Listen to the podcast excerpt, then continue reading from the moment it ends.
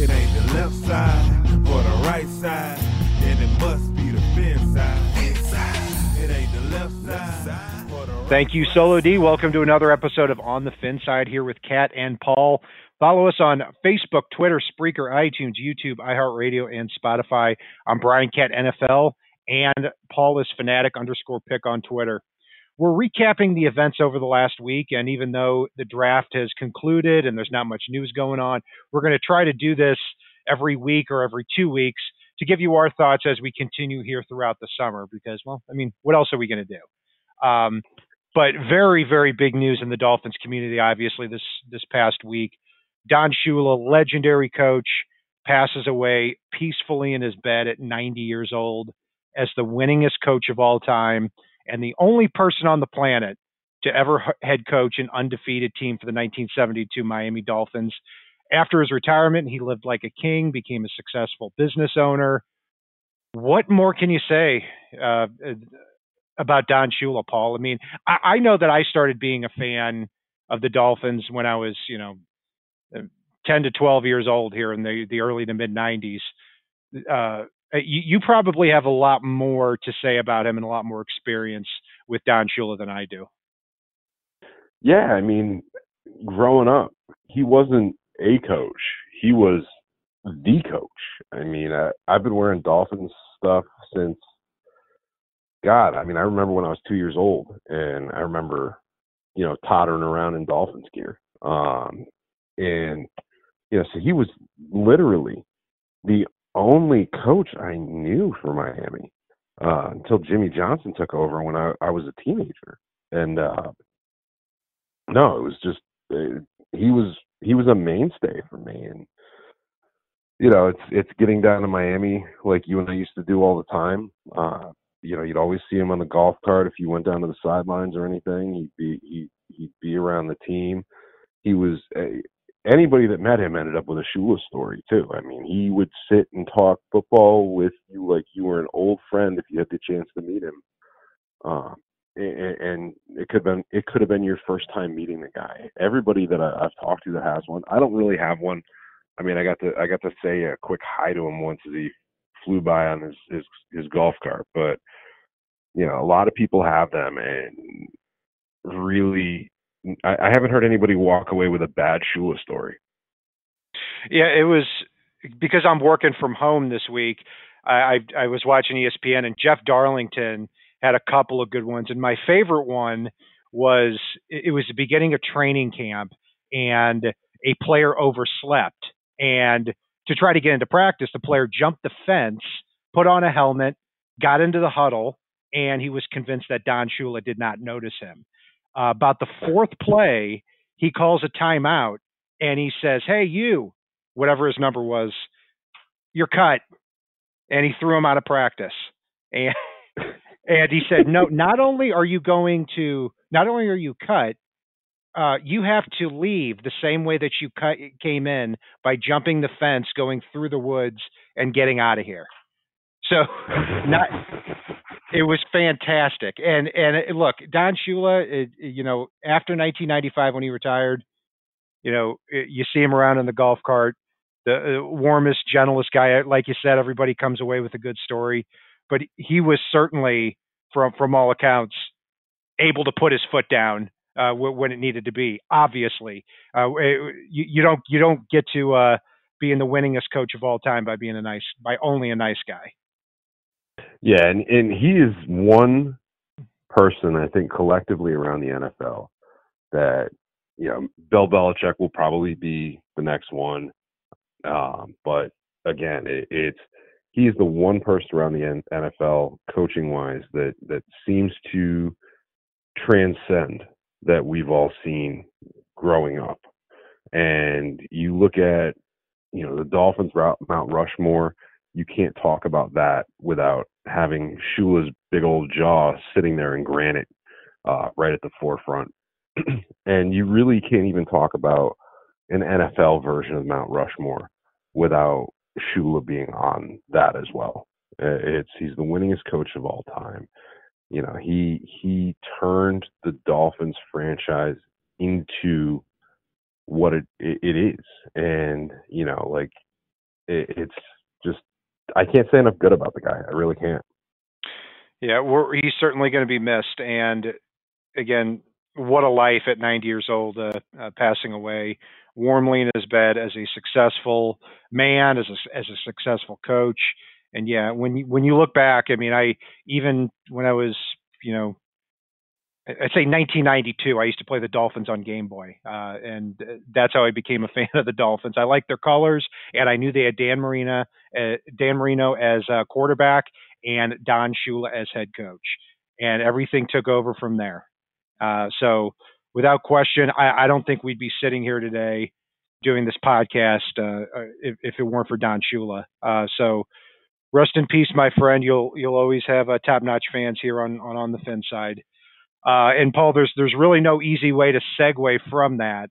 Um, but taking a look here at, at a few of these Dolphins, uh, a little bit of Dolphins news here. Uh, some news actually here today. I mean, uh, or at the time we're recording this show, Albert Wilson uh, takes a pay cut. Not only a pay cut, but a major pay cut. I mean, he was scheduled to make 10.8 million dollars this year. He took a pay cut so that he gets get this three million dollars this year that could be up to four million with incentives. That was certainly something I don't think we expected, but it also shows Albert Wilson wants to be part of this team and, wants to compete with these younger pups to keep that third wide receiver spot. And while I, I, I, said before I would still keep Albert Wilson at, at, his previous cap number, even though I'd prefer a cut down, this makes him an absolute steal for the Dolphins. We saw what he could do and what a game changing player he could be and the impact that he had, even if he wasn't playing every single snap on offense. Uh, being a versatile weapon, uh, you know, coming out of the backfield, going in motion, running every which way, and, and creating mismatches. And now he he he is a complete and total steal because you really don't worry about a four million dollar receiver getting injured. You just worry about what he can contribute on the field, and God, he could be a big component for this team moving forward, and be the guy that also teaches some of these young dudes like Malcolm Perry. Um, you know, it's uh, God, it, yeah, I, am excited. Yeah, I, I, he'll compete with. Uh, you know, it's it, will be it'll be a fun camp because you got him as the third guy. You'll have uh, veterans really, uh, Jakeem Grant and, and Allen Hurns competing. You'll have Isaiah Ford, Malcolm Perry, and, and Matt Cole, the rookie. So I, I don't think, uh, you know, I, I think Wilson's safe as that third guy now. Um, don't discount Kirk Merritt either. Yeah, Kirk, Kirk Merritt, another undrafted free agent, uh, someone we talked about too. It's yeah. It, so and the Dolphins always seem to get those guys that come out of camp that that start to, start to show something in the preseason games or or throughout camp. I mean, I remember Davone Bess made the team in, in 2008 and had one of the best rookie seasons ever for an undrafted re, uh, receiver. Same thing with Preston Williams. Uh, Chris Hogan, remember in 2012 how nobody could cover mm-hmm. him. Uh, Damore'ea Stringfellow with the 99-yard touchdown. I mean, the list goes on and on. It, Dolphins seem to get these undrafted wide receivers every year. Uh, but as far as Albert Wilson's concerned, yeah, it's it's been kind of a shame with the guy too. Really, not uh, throughout his career because he was he was buried in Kansas City, you know, behind a lot of different weapons, and then he comes to Miami for a contract that really surprised me. But he was signed at 25 as an up and coming player. Um, first seven games of uh, is his career, he has 26 catches for uh, 407 yards and five total touchdowns. Then he tears his Achilles in the Detroit game out the rest of the year, and then the following year uh, he has injuries right off the bat in 2019. But in the last three games of 2019, um, he has he has over 200 yards receiving in those final three games. So we started to see that same Albert Wilson that we saw at the beginning of 2018 before he tore his Achilles, and I think that's why it's exciting to have him back at this number. Yeah, and I, I love the chemistry that he and Grant really seem to have out there. I mean, there was probably no more iconic image from a game than the two of them high fiving while they outran the entire defense a couple years ago. That, at Yeah. least not the past few years. Yeah, you bet. You bet. It's uh, Jakeem Grant is somebody who uh, needs to not get hurt in training camp because uh, you got some uh, some some young guys nipping at your heels if that's the case, especially for that kick returner job. And I, I also can't help too is thinking that if the Dolphins had cut Albert Wilson, if he would have gone right to New York and, and rejoined Adam Gase, because unlike a lot of people, uh, Albert Wilson is actually a big fan of Albert Gase or of Adam Gase and vice versa. So that that may keep Albert Wilson uh, out of a New York Jets uniform, and they, they would probably need a receiver like that because it looks like Quincy Enunwa and, and Josh Bellamy are not going to be playing wide receiver for them here here this year because of injuries. So, yeah, eh, great to have him back. And uh, another transaction that takes place here this week. Not a huge surprise. In fact, not, the only surprise is that we got something for him. Former first round pick uh, in 2017, Charles Harris, traded to the Falcons for a seventh round pick. And yeah, I mean, somebody who really never put it together here in Miami. I mean, I- this is a player I watched uh, as a Mizzou fan, and I never quite understood the love of him for a top, you know, 2025 pick in that year. I thought he was a solid player, but not not the most explosive guy. Was a 4'8", 40 type of player at the defensive end spot. He played like it. He didn't have. He had good production, but not uh, out of this world production at Mizzou. And I, I think he played in two defenses as well that didn't really fit him. Uh, he, he here in uh, in the the first year he played in that wide nine scheme. I don't think that was a good fit. And then this past year, uh, not to anybody's fault on this on this uh, in this regime, but you know he, he's playing three four outside linebacker. He's not a good fit in that role too. I think it's a good fit for him, Paul, as a four three defensive end in the Falcons scheme. Yeah, uh, the only thing I'd say as far as a defensive scheme that didn't fit him is an NFL defensive scheme at this point. So Miami got something for him, and that that was right there on my wish list. So good luck. Yeah. I mean, he seems like a good dude, but not really an NFL caliber player. Uh, he, he's the Bacarri Rambo of defensive linemen. Yeah, he was. He's been. I mean, there's never been any point other than his rookie year training camp where you, you ever heard or saw a good thing about the guy. That's a shame. And by the way, uh, on my shelf here, uh, I've got a Charles Harris signed football from the University of Missouri. So uh, I, I think it's extended beyond jerseys now to just don't collect memorabilia. I mean, gosh, I've got all these Dolphins posters on my wall here. I need to or uh, or not posters, but uh, uh, banners and things like that. So I, I think I may need, need to take them off too. So we'll we'll see what happens. I think you should av- avoid even playing as the Dolphins on Madden at this point. So Gosh. Yeah, yeah, that's pretty harsh, but uh, yeah. no, I'm just kidding. Uh, yeah, it's it, yeah, I don't know. Speaking of jerseys, Paul, the Dolphins have some new ones. I mean, and uh, don't worry, um, I put my credit card away. It's not going to happen, but uh, we do have some jersey numbers to announce. Actually, a couple hours before we we came on the show here, so Tua is going to wear number one. So he takes uh, the mascot's number, uh, TD. I wonder if he had to take him out to dinner or something like that. I don't know. Uh, but he is number one here on the Dolphins, and I'm glad. I, I wanted him to pick one or ten. Um, the, obviously, the the talk of, I mean, there there was no talk, but it, I, I was so sick of seeing people have him in that 13 Marino jersey. Just just stop it. I know it's a joke to some people, not a joke to us here. Uh, Austin Jackson at offensive tackle wears number 73, same number he wore in college. Noah Igbinoghene shows how young he is at, at 20 years old. He picks number 46, uh, which is a fullback's number, but uh, yeah, I, I still like the pick. Uh, Robert Hunt, number 68, uh, is going to play tackle or guard. It looks like he's going to be offensive tackle based on what we've heard here over the last week. Raekwon Davis, number 98, very fitting for him.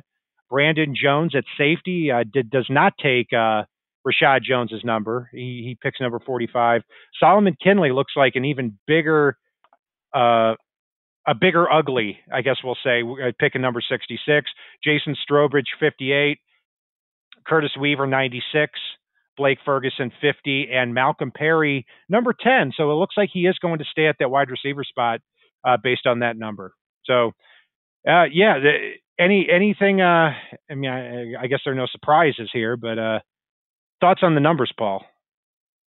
No, it's it's it's kind of weird seeing some some numbers and, and you know this it, it's you're you're you're the old grumpy man on the show according to some of our viewers Yep. for some of the video stuff we've done on YouTube. But uh it's uh it's weird seeing some numbers on other people uh than than somebody iconic that you pictured because the Marino thing brings it up a little bit. Uh obviously Marino was the the hell no, you don't get his jersey number. Yeah, it doesn't take anything away from what Dan did but it, it kind of takes away from what you did if if you're walking into town and saying I'm going to wear the number of the best goddamn player to ever play for this franchise. Uh, Yeah, and, and for the you know, record, he for the record, he never did either. no, he was good with it right off the rip. I mean, ten minutes after he got drafted, I was on that Zoom call with him, and you know, one of the first things he said was, "I'll wear any number they want. You don't wear number 13. That's Dan's." Um, Yep. eh, so yeah, no, I'm with you, but you know, numbers like 66. I know, I know you're going to think I'm going to say Jamie Nails, who put together the the best season in franchise history, and and yeah, that does pop up for me. But there's also Larry Little, you know, and seeing that on Kindley, uh, number 95 on Benito Jones, which you uh, iconicized as well. Uh, you know, I saw one of his first preseason games when he came walking out of the tunnel at the Meadowlands. Tim Bowens. I mean, yeah, there's been no better 95 before or since on the Dolphins. Um, Yeah, you know, Kim Bokamper, number 58, um, who we've gotten to know very well from our time down in Miami. Um, you know, and, and uh, of course, there's, you know, I'm, I'm going to get a little giggle every time I see Tua come out in that one jersey because I'm going to think about Garo Yepremian throwing that crap pass. Um, you know, and, and just I, I can't help it. But uh, you know, there's there's there's a few of them. There there are a few mixed in there. I won't get into every single one, but a lot of iconic. Oh, Mark Clayton's number, 83. Man, Kirk Merritt's got some big shoes to fill.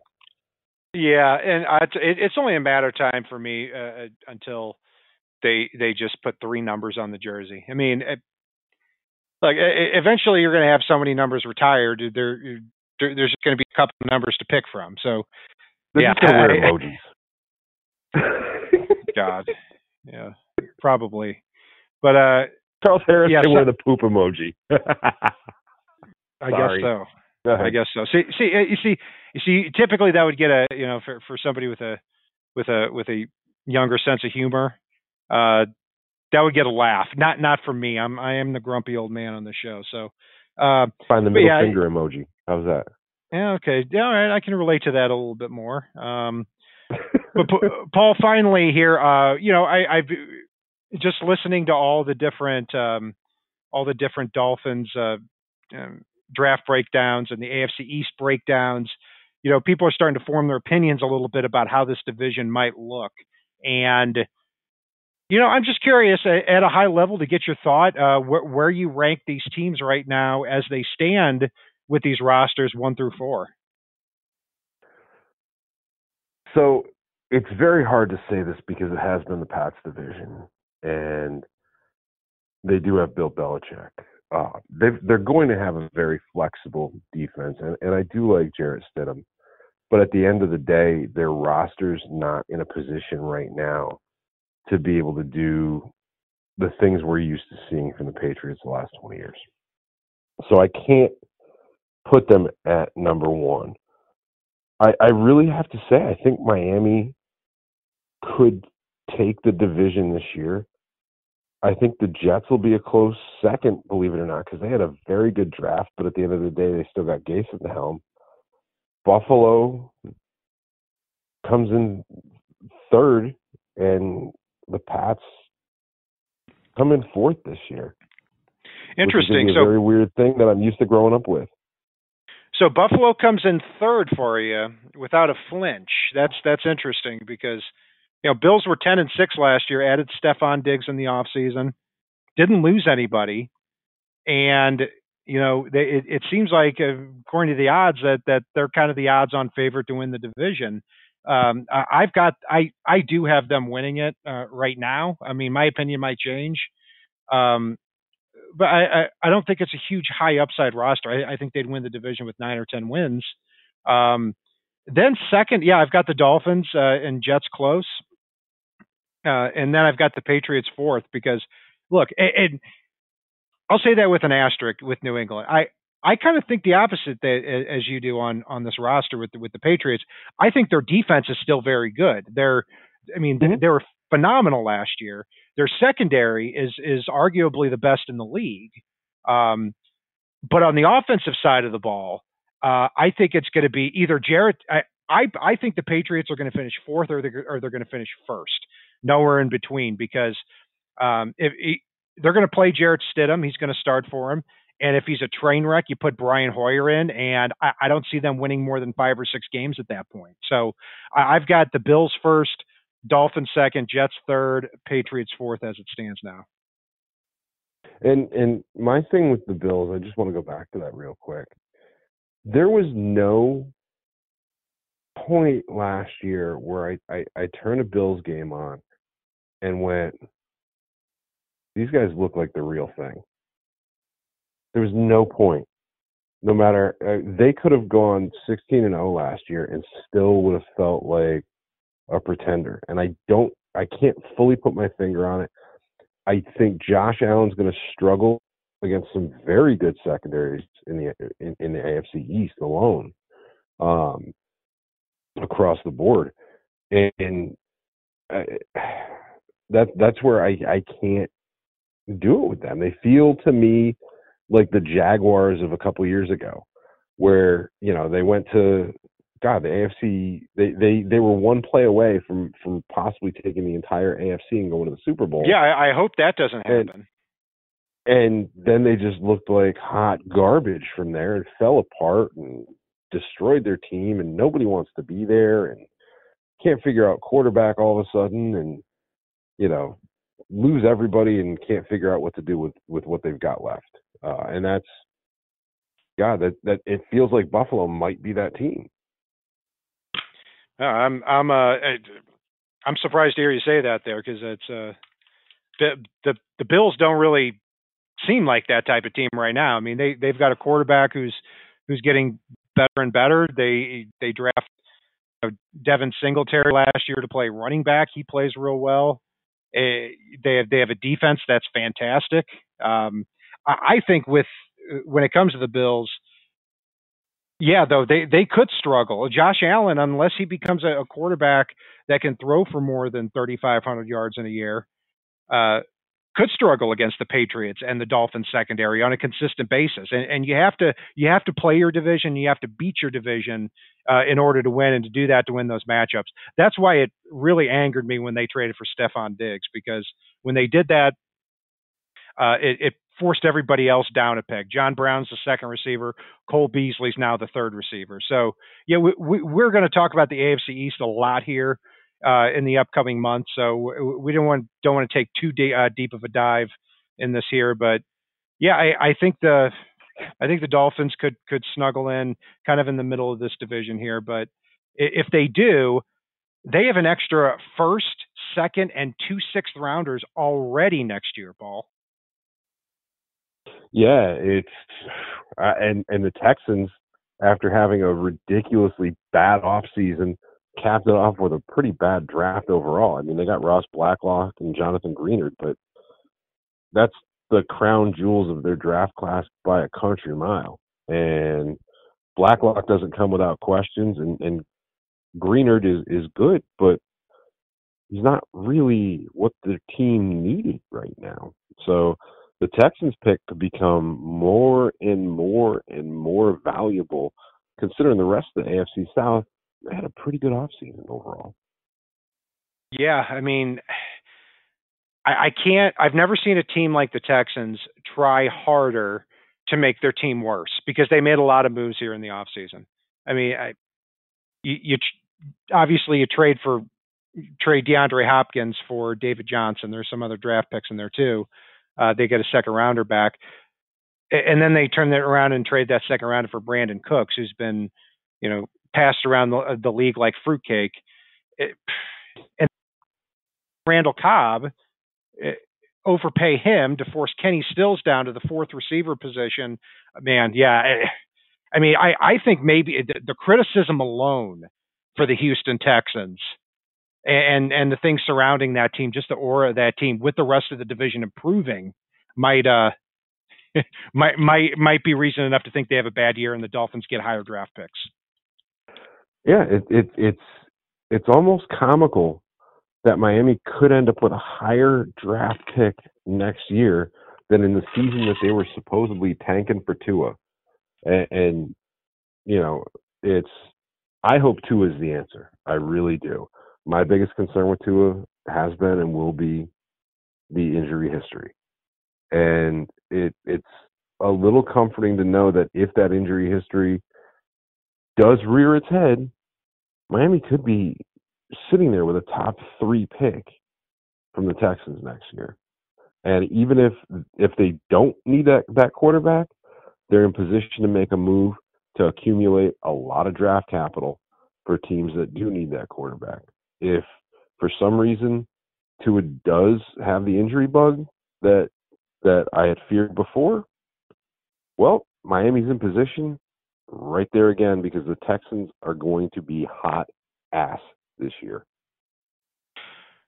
Uh, well, I mean, a couple things there. I I think that th- that factored in for me a lot with, with Tua. Where look, I, I expect him to take it easy this year. I expect him to heal, but if there is something wrong with that hip, then you're probably going to know pretty quickly uh, here in the first year, mm-hmm. probably. Uh, and then from that point, yeah, you do have the opportunity to turn around and package uh, those picks and, and, move up. I, I still think the Texans are probably going to, just by Deshaun Watson alone, are going to be uh, are, are going to be a middle of the pack team, uh, if if not better. But if anything happens with Deshaun Watson, if if the defense completely caves, yeah, I mean it, it, it could be a rough season for the Texans, and and everybody should be just like last year should be rooting against rooting for every single team the Houston Texans play. So it, it's it's cool to know that next year the Dolphins are are going to have a lot of draft picks, uh, and you know if they find themselves in a high spot and they feel good about Tua, they're also able to move down at that time too. So a lot of different things. And this is why it's always good to stockpile these types of draft picks so you have more swings at the plate. Yeah, and one other important factor with all those draft picks Miami has next year is those may come into play a lot sooner than people think because there may potentially, because of this COVID stuff, there may potentially, as we talked about before, be another option coming up where Miami submits blind bids on players in the supplemental draft. Because if players are fearful that there is not going to be a fall season, you may see a lot of these guys, the Travis Etiennes, the Chuba Hubbards, the Alex Leatherwoods, uh, that are high, high, high projected picks and were for this draft that surprised a lot of people and went back to school. You may see a lot of people declare for that supplemental draft in a in in a in a way unlike anything we have ever seen before. At which point we may see Miami burn a couple of their picks off to drastically continue to improve the roster this year for the future. So it could get real interesting in July. Yeah, yeah, that's a great point. That's something to, something to keep our eye out for. So we're going to be, be keeping our eye out for a lot here uh, as as the months roll on, and that's going to do it for our breakdown of this week's activities here at the Miami Dolphins. You can follow Paul and I on the Fin side uh, on Facebook, Twitter, Spreaker, iTunes, YouTube, iHeartRadio, and Spotify. I'm Brian Cat NFL on Twitter. Paul is fanatic underscore pick. And if it's not on the right side and it's not on the left side, it is on the fin side. So, Ladie, take us home. It ain't the left side or the right side, then it must be the fin side. It ain't the left side or the right side, then it must be the fin side. Listen, Dolphins fans across the land all tuning in Save big money now on new siding from LP Smart SmartSide at Menards. Update and beautify your home with your choice of 13 timeless colors of pre finished engineered siding. It's durable and includes a Sherwin Williams factory finish paint warranty that means no painting for years to come. View our entire selection of siding from LP Smart Side today. And don't forget to check out our flyer on menards.com for all the great deals happening now. Save